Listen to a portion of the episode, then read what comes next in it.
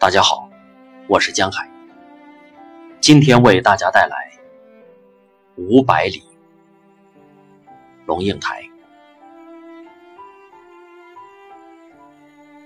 我们决定搭火车，从广州到衡阳。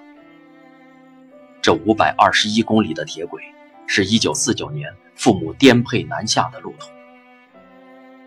那时，父亲刚满三十，母亲只有二十三岁。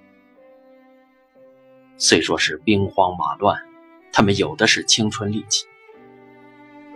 火车再怎么高，他们爬得上去；人群再怎么挤，他们站得起来。就是只有一只脚站着踏板，一只手抓着铁杆，半个身子吊在火车外面，像风筝就要断线。还能闻到那风里有香茅草的清酸甜美，还能看见。土红大地绵延不尽，令人想迎风高唱，山川壮丽。火车突然停了，母亲说：“车顶上趴着一堆人，有一个女的说憋不住了，无论如何要上厕所，就爬下来。她的小孩还留在车顶上头。”让人家帮他抱一下，没想到啊，他一下来，车就动了。母亲光脚坐在地上织渔网，一边讲话，手却来来回回穿梭，片刻不停，头也不抬。他继续说：“女人就一直哭喊着追火车。”那荒地里坑坑巴巴的，还有很多的大石头。他边跑边摔跤，但是火车很快，一下子就看不到人了。后来呢？我坐在母亲对面帮她缠线，她扑哧一笑，看了我一眼，说：“哪里有什么后来呢？”看那小孩子一定也活不了了，谁还能带着他逃难呢？还好，那时候你们还没有生我，要不然我就让你们给丢了。十五岁的我说，他轻轻叹了口气，更用力的织起网来。透明的尼龙线极强韧。拉久了，先在手指上压出一道一道很深的沟来，再久一点，皮破了，血就汩汩的渗出来。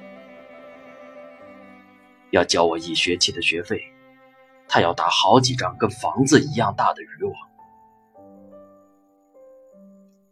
我知道我说错话了，因为他们确实把自己一岁的孩子留在了衡阳，自己上了火车。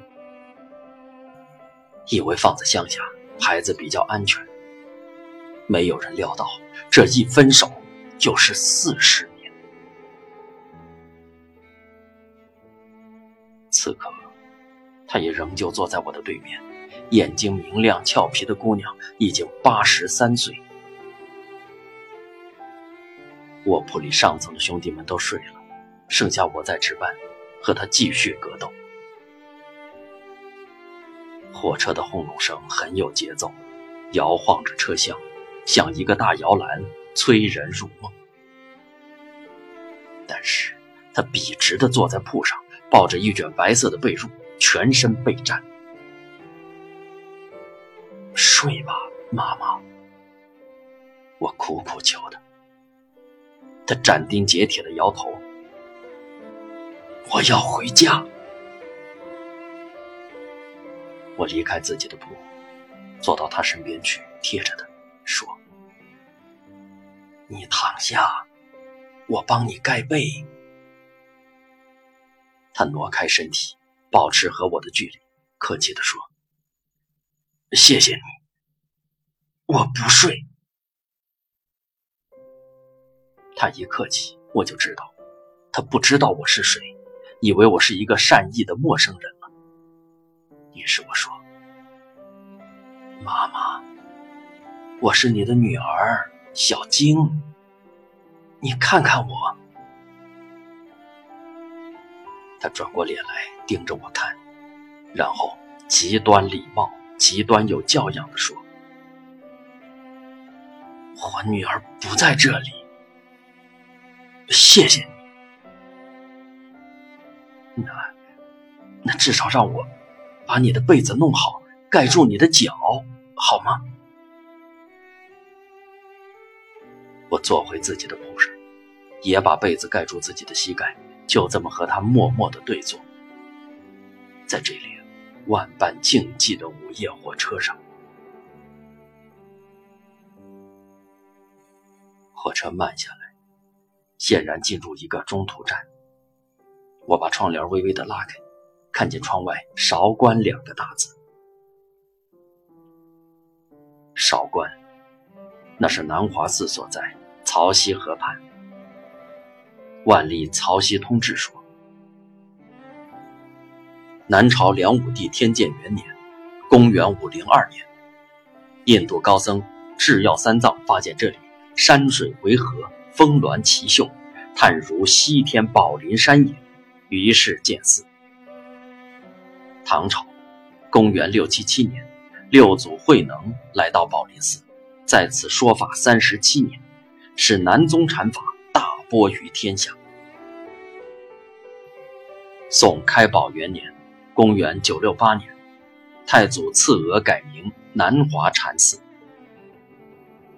也是在这里，文革期间，六祖慧能的金身被拖出来打断。火车再度开动，我趴下来，把耳朵附在床垫上。可以感觉火车的轮子碾过铁轨，大地一寸一寸的震动。这五百里路，慧能曾经一步一步走过，我的父亲母亲曾经一寸一寸的走过。时光是停留，是不停留；记忆。是长的，是短的。一条河里的水是新的，是旧的。每一片繁花似锦，轮回过几次？夜虽然黑，山峦的形状却异样的笃定而清晰。星星般的灯火。在无言的树丛里闪烁，蓦然有白雾似的光流泻过来，那是另外一列夜行火车由北往南驶来，和我们在沉沉的夜色里擦身而过。母亲坐在我的对面，忽隐忽现的光落在她苍茫的脸上。